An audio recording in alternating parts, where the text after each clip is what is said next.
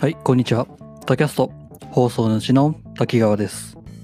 えー本日のポストイット22回ご視聴いただきありがとうございます。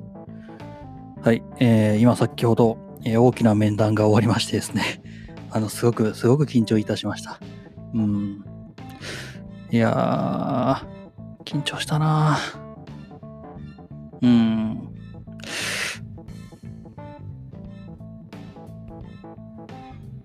まあまあまあ、とりあえず 終わとりあえず、まあ一つ終わったので、一段落というところで、はい。えーまあまあ最近はずっと就職活動の方で、ちょっと忙しくてですね、はい、企業研究だったりっていうので、えーあまり、えーポットポストイットを取れなかったんですけど、ポストイットじゃないわ。まあ、ポストイットか、これは。はい。ポッドキャスト取れなかったんですけれども、えー今のところ、えーまあまあ、とりあえずまず一段落ついたというところで、また取り始めていこうかなというふうに考えています。はい。あ、そうそうそう。あの、まあ、一応ね、あの、他のところでも宣伝をしておりますが、えー、競争キャストというものを、えーやっています。まあ、今までその他キャストでやっていた情報発信っていうものを、まあ、えーその部分を分離独立させたものですね。はい。えーどちらかといえば、これは情報発信といいますか、そのためになる情報発信。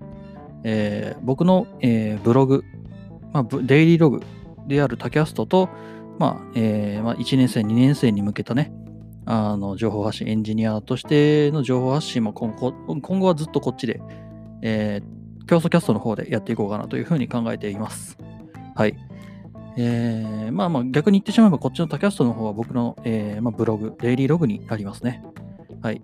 まあ何かの話のネタにでもしていただければと思います。はい。というわけでそろそろ始めていきましょうかね。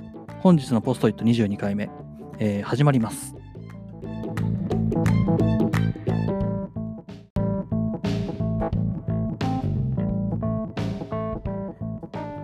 はい、えー始まりました。本日のポストイット22回目。22だよな。はい。えー、随分とお久しぶりですが。いやー、ちょっとね、あの、雨最近多いじゃない？つんでさ、ちょっと公園も行けなくてね。うん、で、まあ、就職活動も多くて、企業研究だったりっていうのが、ちょっとね、重なってて、で、ちょっといろいろ遅れてしまいました。まあ、とりあえず、まあ、さっさと行きましょうか。はい。まあ、1枚目、iPhone12 って書いてますね。まあ、買おうかな、みたいな感じの話なんですけど、うん、iPhone12、なんか、いろいろリークが上がってきてまして、まあ、ワイヤレス専用になる、もしくは、あの、20アンペアのあの充電器がつくよ。で、タイプ C なんかもしんないぜって。うん、で、プロ、プロマックス、え？違うな。iPhone Pro、Pro Max、iPhone 12、で、12ミニが出るのかな？確か。なないろいろそう、5つぐらいバージョンがあるよみたいな話がいろいろ出てきてるし、ちょっとね、興味が惹かれるものですよね。で、僕ね、ちょっとここで気になってるのが、iPhone 12が、あの、DSDA スマホになるかどうかっていうのをすごい僕今気にしてて、はい。で、気にしててっていうか、まあ、それが2枚目なんですけど、DSDS か、それともあ DSDV かな、あれは。DV か、それとも DSDA になるのか、えーちょっと今気になるよねっていうお話をしてしてます。うん、で、そもそも、じゃあ DSDS、DSVA、えー VA じゃない、DSDV、で DSDA ってそもそも何ぞやっていう話を、えーまあ、ざっくり、ざっくりというか、まあ、ちょっとね、えー僕の今一応現時点で知ってるお話をしとこうかな。うん。本来この、こういう解説系のテック系の解説みたいな、解説に今なってないか。あの、話は競争キャストの方でやる予定だったんですけど、まあ、ちょっとポストイットに出た、出ちゃったんで、ちょうどいいんでやっときますか。はい。えー、どうしよっかな。どっから話そう。そうさな。あまあ、まず、あの DSDV だの、DSDS だのって何っていう話をしようかな。あの、皆さん持ってらっしゃるスマートフォンの SIM、まあ、通信 SIM、えーがですね、まあ、どういうもんで配置されてるかというか、どういうスタンバイをしてるかっていう話なんですよね。えーっと、まあ僕がさっき言った DSDS っていうのは、あの、デュアルスタン、デュアル SIM、デュアルスタンバイと、はい、いうものです。まあこれは何かっていうと、あの、2つの SIM、2つの通信 SIM を同時待ち受けできますよっていうお話ですね。うん。ちょっとわかんない？うん。そうだな。えーっと、まず通話用の SIM ありますよね。こう電話できる SIM。で、電話できないデータ専用の SIM っていうのがありますよね。うん。まあ、それでどっちもどっちも使えるけど、まあ、あの逆に言ってしまった通話用の SIM2 枚で電話番号2つ使えるんですよ。うん。簡単に言うとね、一番一番のメリットとしてはそんぐらいかな。で出てくるのが、えーまあ、デュアル SIM、デュアルスタンバイです。そう。電話番号2つ使えるっていう。基本的にスマホってさ、まあ、みんな回線契約してると思うんだけど、電話番号を1つの携帯につきいて、まあ、大体1つじゃない？みんな契約してんのって。で、それを2つ電話番号を使えるよねっていう話です。うん。メリットがね、確かにメリットはね。まあ、あの、まあ考えられるメリットとしては、仕事用と家庭用の電話番号っていうのを今まではさ、携帯、ガラケーとスマホを2台持ちして使い分けてたっていう人がいてたと思うんだけど、それを一つの端末にまとめることができるよねっていう。それがすごい、まあ一つのメリットとして挙げられるかな。うん。で、まあこの DSDS っていうものは、あの、その SIM の通信がですね、3G×4G なわけですよ。もう多分ね、この 5G だのなんだのってみんな出てきてるから、そこら辺の話は大体分かってる。まあとりあえずその、今、今大体みんなが使ってるのが 4G だ。で、それのもうちょっと古いバージョンに 3G っていうのがあると。iPhone の初代とかね。確かあれ 3G だったはずだ。で、えー今回どん、まあ、その DSDS っていうのは、片方は 4G で通信できるけど、片方は 3G でしか、えー通信できない。で、まあ、4G になった時、まあ、大体 4G、LTE って、4G、VOLTE なのかな。そうで、通話の音質がね、4G になったらすごい上がるんですよ。3G と比べると。だから通話の音質がすごくいいものと、ちょっと悪いものとで、まあちょっとそこら辺がね、技術的にちょっと劣ってるよねっていう話で、まあちょっと昔にその DSDS スマホっていうのが出たと。一応今僕の、これ、これ僕の見識というか見解です。うん、多分こん多分多分こんな感じみたいなね。あの、一応、あの、僕、えーまあ、一応多少、多少なりともその就職活動、企業研究でこんなことちょろっとね、あの、かじってますけども、えー間違ってる可能性大いにございます。てめえそれ違うよって言うんでしたら、えーあの、僕の方にね、直接メッセージの方をよろしくお願いします。それで僕も勉強するんでね、よろしくお願いします。はい。えーまあ、あの、まあ、そういうね、DSDS っていうのがちょっと昔にあったと。うん。それは、まあ、3G と 4G の通信を使ってたよね。で、えー今、まあ、今出てきてるのがですね、まあ、今、基本的に一般的になりつつあるのが DSDV。さっきの DSDS がデュアル SIM、デュアルスタンバイだったのに対し、DSDV っていうのはデュアル SIM、デュアル VoLTE。はい。さっきは 3G×4G だったんですけれども、今回は 4G×4G になりました。拍手っていう。まあだからどっちの電話番号を使ってもそこそこの通話の音,、えー音質だったりっていうのは、まあ、結構もうあの速度だったりっていうのは保証されるよねっていう。はい。なんだこの DSDV っていうのは大体 iPhone iPhone で言うと iPhone 11もしくは10、10S ぐらいからはもうすでに、えー DS、DS、DSDV かになっております。はい。どっちの電話番号を使っても通信音質に変わりはございません。一応、あの余談として、あの、DSDS、DSDV っていうのが今出てきたけど、DV の方がつすごいよ、強いよって思ってもらっていい。で、そのもう一個前に DSSS っていうのがあって、これすげえ余談なんですけど、あの、これ何かっつうと、デュアル SIM シングルスタンバイっていうね、そう、あの、SIM スロット2つあるけど、使える SIM は1個だけっていうね。え、じゃあ何？え、それ、それ、どういう利点があるの？あの、予備の SIM を、えース、マホを予備の SIM の、えーケースにすることができます。はい、そ、そそういうものがあります。うん、利点そんぐらいです。はい。予備のスマホ、えー予備の SIM をなくさないよね。うん、ぐらい。うん、のメリットしかないんじゃないかな、DSSS って。まあ、僕の見識はそんな感じですね。その DSSS ってのがあったけど、まあまあ今はもう見ないんじゃない？うんまあ、基本的に今のスマートフォンって大体、えーそういうデュアル SIM のスロットがあるものは DSDV っていうのが、えー出てきました。はい。で、ここからです。ここからです。あのーこの DSDS もし、そして DSDV っていうものは、ちょっと一個欠点があったんですね。うん。な何かっつうと、片方の SIM、まあ、同時待ち受けって言いましたね、さっき。どっちも携帯電話番号を使えるよねって。ただし、片方、まあ、どちらかの、えー回線で電話がかかってきたよってなってくると、あの、通信ができなくなっちゃうんです。もう片方の方で。そう。なんでね、これ何が起こるかっていうと、あの、DSDV の方で、あの、その方のスマホで、あモバイル、あまあ、テザリングをしていたと。はい。しましょう。テザリングはみんなわかるよね？うん。まあ一応そこも、あと、まあ、これはまた別のところでやろうかな。はい。まあ、テザリングをしていたと。はい。で、そのテザリングをしていた DSDV、もしくは DSDS のスマホに電話がかかってきましたよ。ってなってくると、通話用のその SIM にパチンって入れ替わるわけですよね。ってなってきたときに、その DS、テザリングの方で使っていたスマホ、SIM が無効になるというか、圏外になっちゃうんですね。そこでテザリングが一回途切れちゃうんですよ。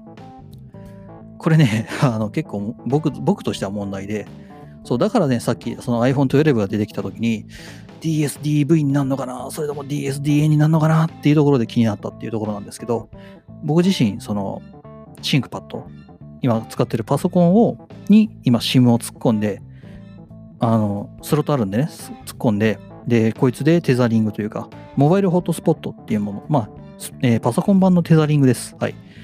えーを使っていると。で、これをスマホ版のテザリングに変えたいよねって思って。うん。ただその時に出てくる問題として先ほどの、えー通話かかってきたら、テザリングが一回途切れちゃうっていうね。その通話してる間の時間は、えーもう片方のデータシム、データっていうのは、圏外になっちゃうよねっていう問題があって。そう、それがね、その DSDS もしくは DSDV の、まあ僕が一番、あの、懸念しているところというか問題点として挙げているところかな使う、僕の使用上の問題として。はい。ただし、はい。えー、まあ再三、あの、さっきから DSDA っていうのが出てきてるけど、それに対して解説ないんかいっていう話だったんですけど、あの、まあそこの DSDA っていうのが、DSDV のもう一個進化系だと思ってください。あの、デュアル SIM、デュアルアクティブかな？確か。えーまあ簡単に言うと、こっちでやると、DSDA の方でやると、この DSDA も法事法事なんですよ。うん。えー通話しててもテザリングが途切れない。だからもう片方の SIM は生き続けるっていうね。そう。そういう、まあ、メリットがあったりします。なので、えースマートフォンを、まあ、携帯、そしてモバイル Wi-Fi ルーター、まあ、モバイル Wi-Fi ルーター代わりにするのであれば、DSDA の方が、まあ、都合がいいんですよね。はい。そんで、まあ、僕自身、そのモバイル Wi-Fi ルーター、まあ、サブというか、その余ってるのであるんだけど、まあ、正直、あの、バッテリーの文字もね、悪いし、積んで、正直スマホをモバイル Wi-Fi ルーター代わりにしたい、したいんだが、電話がかかってきたり何かしら通話があるときに勝手に切れられると困ると。うん。そう、そこでね、DSDA のスマホっていうのが出てくんないかなみたいなのを思ってるわけです。そして iPhone 12の情報が出てきたから、うわぁ、これどうなんだろう。ど、どっちだろうなっていうね。あちなみに DSDA、まあ、言ったね、その DSSS、DS、DS、DSDV ときて DSDA という進化系になってきますが、あの、今のところ DSDA で日本で手に入るスマホとしては、あの、ファーウェイの P30 しかないんですよ。だから1個しかないのよね。そこがね、問題でね、しかもファーウェイっていうね、あ別に僕ファーウェイ嫌い嫌いじゃないんだけど、そう、なんかこう、身構えちゃうじゃない？っていうんでね、そのもし iPhone が DSDA として出るのであれば、すごい嬉しいよねって僕は思った。ので、まあちょっとね、さっきの DS、iPhone 12、一番最初のポストイットに戻るけど、iPhone 12、DSDV か、DSDA か、それが問題だっていうお話につながります。長くなっちゃった。あの、まあ再三言うけど、これ、一応今僕なりの知識というか僕なりの、えー考え方なんで、まあ、間違ってるよ、お前のその考え方間違ってるよっていうんであれば、あの、できれば教えていただきたいなというふうに思います。はい。んで、ついでに、ついでに話をしておくと、あ、そうそう。あついでに話のまた別の話なんだけど、あの、さっきから僕さ、その DSDV の話 ?V、この V っていうのが VOLTE の V なのね。あのさ、VOLTE って僕ずっと言ってたけど、こいつ名前あるらしくて、そう、ボルテっていうそう、VOLTE ってボルテって読むらしいわ。俺全然知らなかった え、お前名前あったの？っていうね。ボルテ？ボルテ？っていう。そう。まあ、そもそも LTE ってまあロングタームエボリューションみたいな話あるじゃないですか。ボイスオーバー、えロングタームエボリューションかな？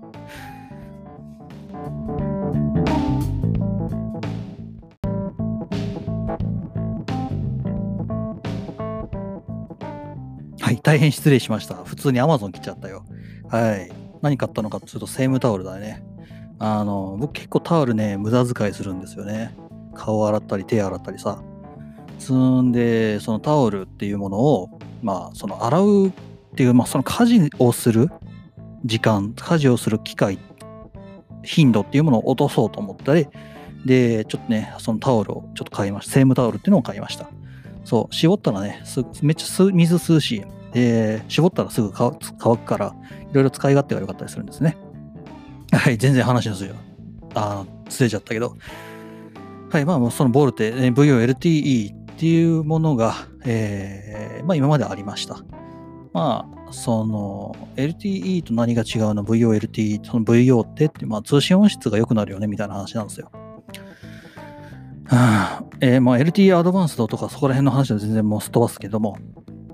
はい。で、いや、疲れちった あ、そうそう、なんか Wi-Fi6 みたいな話もで出てきたけど、それもだったら全然別の話にしようかな。はい。で、DSDV っていうのが Dual SIM Dual VOLT だったわけですよね。うん。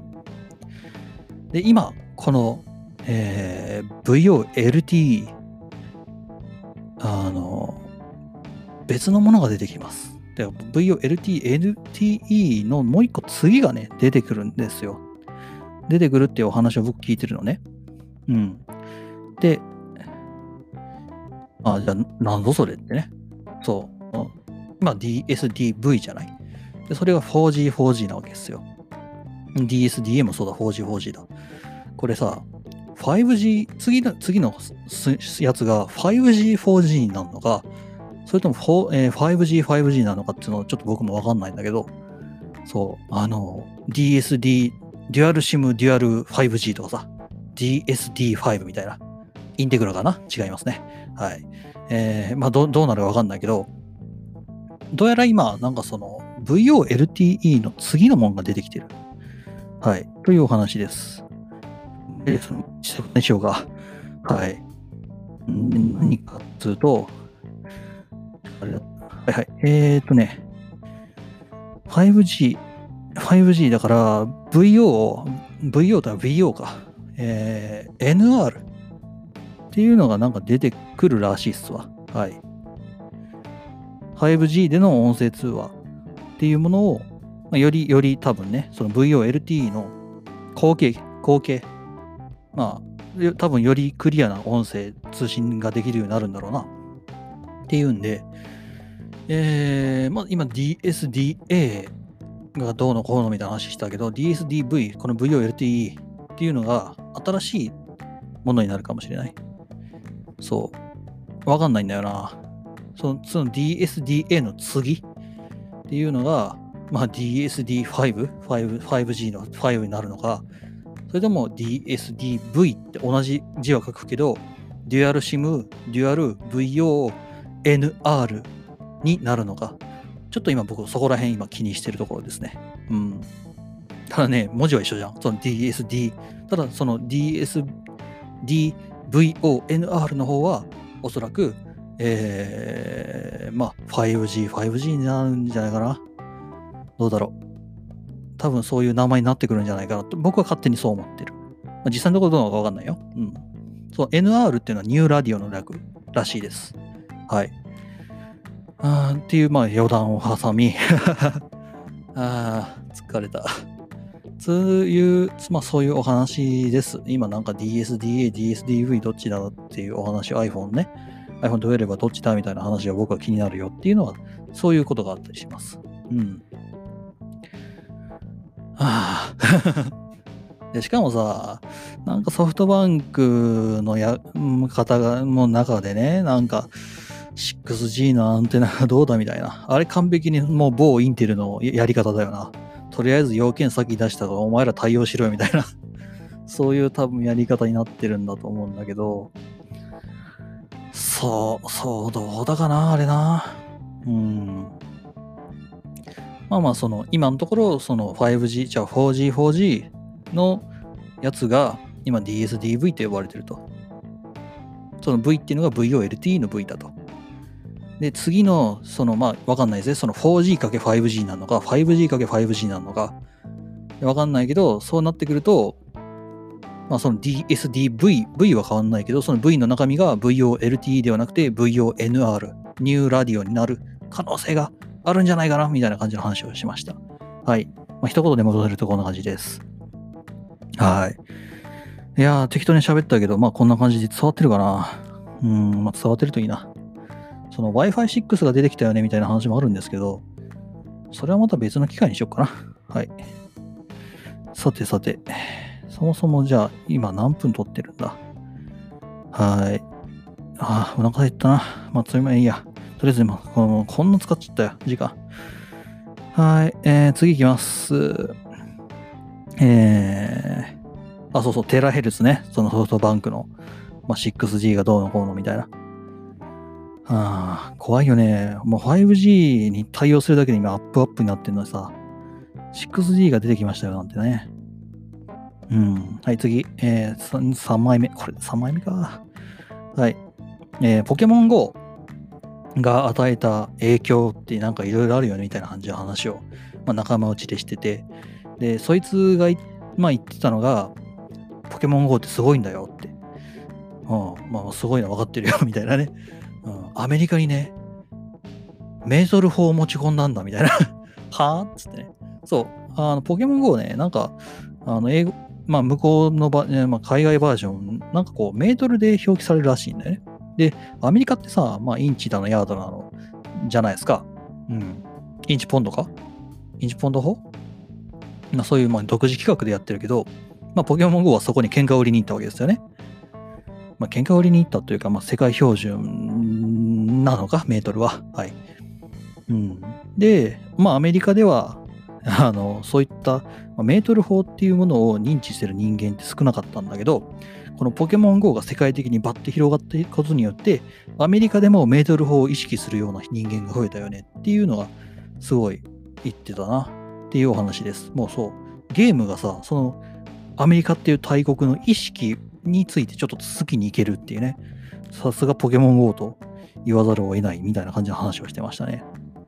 そう。ただね、アメリカ、というかまあ、あの、実はね、アメリカの人、そのヤードポンド法使わないみたいな そう、あの話も聞くから、まあ、それがね、実際どんなところになってるのかっていうのはちょっと僕もわかんないな。はい、次。えー、アスカ出版さん。あ、これね、あの、僕が、ま、研究室で買った本なんだけど、まあ、アスカ出版さんっていうところがあってね。うん。で、それ、まあ、そのアスカ出版さんってどちらかって言ったらこう、えー、ハウトゥー本？うん。まあ、例えば、えー、なんだろうな。効率の良い読書の仕方とかさ、効率の良いノード術とか、そういうものを、えー、まあ、メインに取り揃えていらっしゃる出版社さんなんだけど、そこの、あの、アンケート用紙、まあ、本開いたらさ、この本読んでどう思いましたかみたいな感じのアンケート用紙って、まあ、どこの本でもあるじゃないですか。あれがね、ちょっと面白かったんだよ。あの、初手で何書いてたかっつうと、えー、この商品、まあ、つまりその本だね、本を購入する前に、どんなことで悩んでいましたかっていうアンケートがあったんですよ。あの、僕自身そういうアンケートを最近まじまじ見たことがなくて、はい。で、まあ、まあ、面食らうよね。まあ、さらって見てみたらさ、あの、どんなことで悩んでいましたか？つまりこの本を買うということは何かしら悩んでいて、その悩んでいるのを解決するっていうのが読者層というか、まあ確かに前提であるのかと。基本僕、その本とかってさ、まあ基本的にこう、やっぱりその本棚っていうか、まあ、本屋さんがあって、面白そうだなっつうのをパペペって確かに抜くわけですよね。ただ、その時に何かを悩んでいるかと思って本買うことってまあまあなかったわけですよ。まあ、買うのも小説が多いっていうのもあるんだけどさ。ただね、あの、何について悩んでいて、この本を買ったんですかっていうアンケートを見た瞬間に、まあ確かに無意識のうちで何かしらこう悩みがあって、で、その本を買ってるんだなっていうのは確かにあって。うん。いや、まあ正直そう、そういう感覚がすごい無意識だったからさ、こう、本を買うのってさ、まあ半分もうなんか、あれじゃない、もう、なんだろうな、運というか偶然っていうふうに思っていたけど、実はそうじゃなかった。無意識的に何かしらこう気になってること、悩んでることがあって、で、それを解決するために何かしらこう無意識的に動いてたものがたまたまその本を手に取るという行動につながったってことかなみたいな。いやだ、あのアンケートでこんなこと書いてると思ってなかったらさ、初めて見た時ちょっとびっくりしたよね。うん。購入する前にどんなことを悩んでいましたか？悩んでるの前提かよっていうね。まあ逆にその、まあ、こういうハウトゥー本を出してる出版社だからこそ、こういうとこ気になるんだろうね。多分それで、あの、こういう悩みが多いんだろうなっていうところをリサーチして、で、じゃあこういう方向性でまた、まる先生に書いてもらおうかなっていう感じでリサーチしてるんだろうな。うん、ちょっと面食らったなっていうお話です。はい、次。えー、ピグマリオン効果。これね。あのまあ、何の話かっつうと あまあ、このピグマリオン効果っていうのは、その、まあ、言い続けたら本気になるみたいな。その、なんだろうな。子供にね、お前はいい子だよ、お前はいい子だよって言い続けたらいい子に育つと。お前はダメな子だ、ダメな子だって言い続けると、あの、ダメな子に育っちゃうみたいな、そういうお話なんですよ。だ人その人を成長させると変化させるのに、そういうこう、まあ、誘導できるよねっていうことらしいんですね。で、なぜこれ僕が目をつけたかというとですね、あの、まあ、妹様？はい。妹様に、君は優しい子だよ。君は優しい子だよ。君は優しい子だよっていうのを囁いていけば、あの、優しくなってくれないかなと思って うん。いやー。っていう、まあ正直、あの、すんげえ切ない話になっちゃうな、これな。はい。そう。あの、もう少しこのそのワードのそのトゲをもうちょっと丸くしてほしいなっっていうのがあったりするんでね、とりあえずこのピグマリオン効果を使って今ちょっと、あの、妹に対してこう、もうちょっと、もうちょっとそソフトなね、そのワードを選ぼうかな。ソフトなワードを選ぼうか。っていうところで今ちょっと、あの、実験をしてるところですね。はい。え、結果、えー、出ましたら、あの、皆さんご報告します。はい、はい、次です。つってもまあ、結構時間経っちゃったな。あと、まあ5分ぐらい喋れますか。あの、一体どれだけその、あさっき Amazon というかまあ配達員の方来ちゃったから結構ね、適当なところ切っちゃったんだよね。さあ、いかほどのところかね。はい、次。えー、男性の小型カバンってどうよっていう話なんだよね。あの、これもさっきのさ、そのアメリカがどうのこうのみたいな話を聞いたときに、そいつが言ってたんだけど、あの、まあ、サコッシュ、サコッシュみたいなさ、こうちっちゃいボディバッグみたいなのあるじゃん。あれは、あの、なんか、そういう海外ではすげえおかまの象徴らしいという話を聞いて、へえ、みたいなね。でも日本めちゃくちゃそういうボディバッグみたいなはや流行ってるというかみんなつけてるよねっていう。だから海外の人から見たらすごい、まあ、奇妙に見られるらしいみたいなね、ことを話してて。うーん、まあ、カバンが悪いってわけじゃないらしい。その、ちっちゃいカバンをつけてるのが、あの、女性っぽいらしい。うん。正直あまり理解ができない感覚ではあったりするよね。うん。まあ、簡単に言うとポッケに入れろって話らしいですわ。そういうちっちゃなものぐらい、その、その、そのサイズのカバンを持つぐらいだったらポッケに入れろよっていう。お前のポケット何のためついてんだみたいなことらしい。まあ、海外に行く方は多分気をつけた方がいいっていう、まあ、俺が言う前に多分知ってるよね。はい。そういうことらしいっすわ。いや、全然文化って違うなと思って。さっきの、まあ、ヤードポンの方もそうだけど、うーん、オカマ？オカマっていうか、まあ、すげえめめしく見られるらしいな。うん、めっちゃバカにされるらしいわ。まあ、僕自身、その海外に行った経験っていうのがないからさ、そういうこう、うん、そういう違う文化というか、カルチャーショックっていうのはね、すごいでかいよね。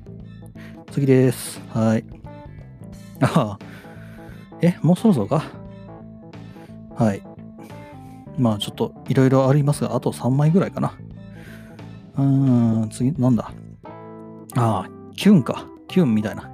あのね、これ、これは妹から話を聞いたんですけど、なんか最近、インスタグラムとかツイッター、最近かな？っていうんで、その、親指と人差し指を使って、そのハートの形を作るみたいな。うん、これをキュンというらしい。キュン、キュン、キュンというらしい。うん、で、これは、まあ、愛情表現だらしいんだよね。向こう、やっこさんが、まあ、その韓国の人が作ったらしいんだけど、まあ、南朝鮮っていうか、どっちでもいいや。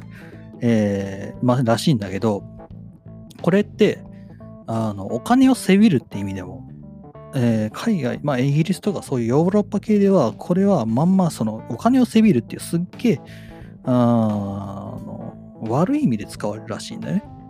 金をくれよ、お前って。チップちょうだいみたいな。そういう、まあ、ごますりみたいな感じの話で使われるらしくて、あんまりその、愛情表現というか、まあ、そのハートという意味で使うっていうことはまあまあないと。ここもさっきのさ話に戻るけど、すごい、まあ、カルチャーショック的なところがあるよねっていう。で、そう,、まあ、そもそもそそれを僕知って、はあって思って、うん。で、調べていった結果、なんかこう、陰謀説みたいなのが出てきましてですね。まあ、これ何かっていうと、そういったね、これは韓国のアイドルが発祥らしいんですよ。このキューンというものを生み出したと。うん。で、これ陰謀論だよ。陰謀論なんだけど、あの、これをファンに対してやってたと。で、その、まあ、愛情表現ですよってやってるけど、その裏で実はこれ金をせびるフォーズだから、まあ、内心あいつらそのファンのことを見下しているっていうポーズを取ってたけど、で、そこでバレちゃったんで、無理やりそのごまかしてるんだよみたいな、そういう陰謀論がね、出たんですよ。これ面白いなと思って。これと似たようなことがね、その数年前に起こって何かっていうと、あのラッスンゴリライってあったじゃないですか。えー、8.6秒バズーカか。あれもね、こんな感じだったんですよ。うん。8.6秒、8月6日かみたいな。ラッスンゴリライっていうのは、まあ、そういう、まあ、爆弾投下みたいな、そういうワードだと。うん。で、そのいろいろなね、その赤と黒の、えーね、赤の色はその血の色で、で、黒っていうのは喪服というか、そういう喪に服すみたいな死を意味するみたいなね、そういういろんな、まあこまあ、こじつけっていうのかな。僕としては、まあ、正直、まあ、どっちなんだろうみたいな話になってくるんですけど、こういうね、こう、まあ、今、本人たちは今、えー、その2020年の現在、今どうなってるかわかんないけど、まあ、一応そそうではないと。それはこじつけだと。誰かが言い出した陰謀だと。陰謀論だと。いう話をしてて、でもこういう話ってね、一回広がったら全然消えないんだよね。嘘が本当は置いといて。うーん、まあ、ぶっちゃけ怖いな、というふうに思ったよな。このキュンもさ、一緒なんだよ。まあ、本当のとこわかんないぜ。本当にその、あの、まあ、見下す意味でというか、あの、そういう本当にその、悪い意味で使ってて、でも、まあ、バレてないからいいかっつって。うん。で、まあ、実際バレちゃって、みんな火消しに躍起になってんだよ、あいつらみたいな、そういう話もあったりするんだけど、消えない、消えないよね、こういう、この手の、まあ、あの、まあ、タトゥーというか、うん、こういう噂話、悪い噂話って、まあまあ、消えないもんで、はい。まあ、そのラッスンゴレ8.5秒、8.6秒か、のバズーカの時もそうだったし、で、あの人たちもテレビ出れなくなったなっちゃったじゃない？うん。本当のところどうかわかんない。その本人がどう思ってるか正直わかんないけど、少なくともまあ、あの、今、大学生に、まあ、これ聞いてる人に向けて、まあ、大学生かな？大学1年生かな ?1 年生、2年生。で、まあ、多分今、えー、就職活動とかまだ全然考えてないと思うけど、そういった、まあ、一回炎上してしまった記録って絶対残るのね。うん。で、それがまあ、陰謀、陰謀誰かの、まあ、差し金というか、悪ふざけであったとしても、それが絶対残るし、企業の人って、まあ、そういうところを調べてる人もやっぱ多かったりするんですよ。うん。まあ、それの対策に今ね、その、就活用のアカウントとプライベートのアカウントを分けるみたいな、そういう対策法とかもね、なんかいろいろ出てきてるらしいんだけど、あ僕それ全然知らなくて、もう自分のアカウントでこんなことやってますけど、競争でやってますけど、はい。うん。っていうんでね、もうぶっちゃけた話、今そこら辺気をつけてくださいねっていうお話でした。はい。えー、もうこれ20分も喋っちゃったよ。はい。つうわけで、まあいろいろとね、えー、お話ししました。マヤスタキャスト、えー、22回。えー、まあこれにておしまいというところにございます。はい。それでは、ではでは、じゃあ、えー、まあエンディングすっかな。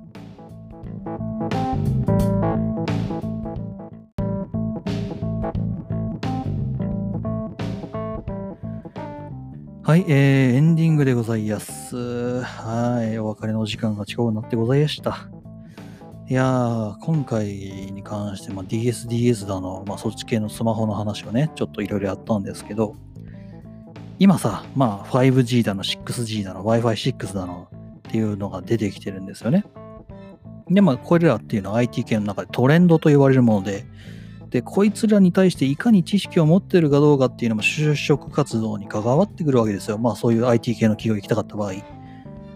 うん。っていうんで、まあこんな感じで僕自身もその自分のその就職活動も含めて、まあ自分の趣味、半分趣味なんだけど、半分というか半分以上趣味だな。はい。まあ競争としての活動もあるし。で、集めたものに関してはこんな感じでプロトキャストしていきますので、はい。え皆さんもできれば、えサブスクの方よろしくお願いいたします。うん。簡単に言うと聞いてねっていう話。はい。で、まあ3回目か4回目かわかんねえ。えー、まあ少なくともこれは僕自身がまあ適当に集めて、で、いろいろね、えー、お話しする内容ですので、えー、中身に関して、えー、もしかしたら間違ってる内容、誤った内容を、えー、流してしまうかもしれません。ですので、そこの部分、えー、お前の言ってること間違ってるよとか、解釈違ってるよっていうところがあれば、私の方にご連絡、ご一報いただければ、えー、幸いです。はい。というわけで、えー、ちょっとね、短いですけれども、これにて、えー、エンディングといいますか、えー、お別れのお時間となりました。はい。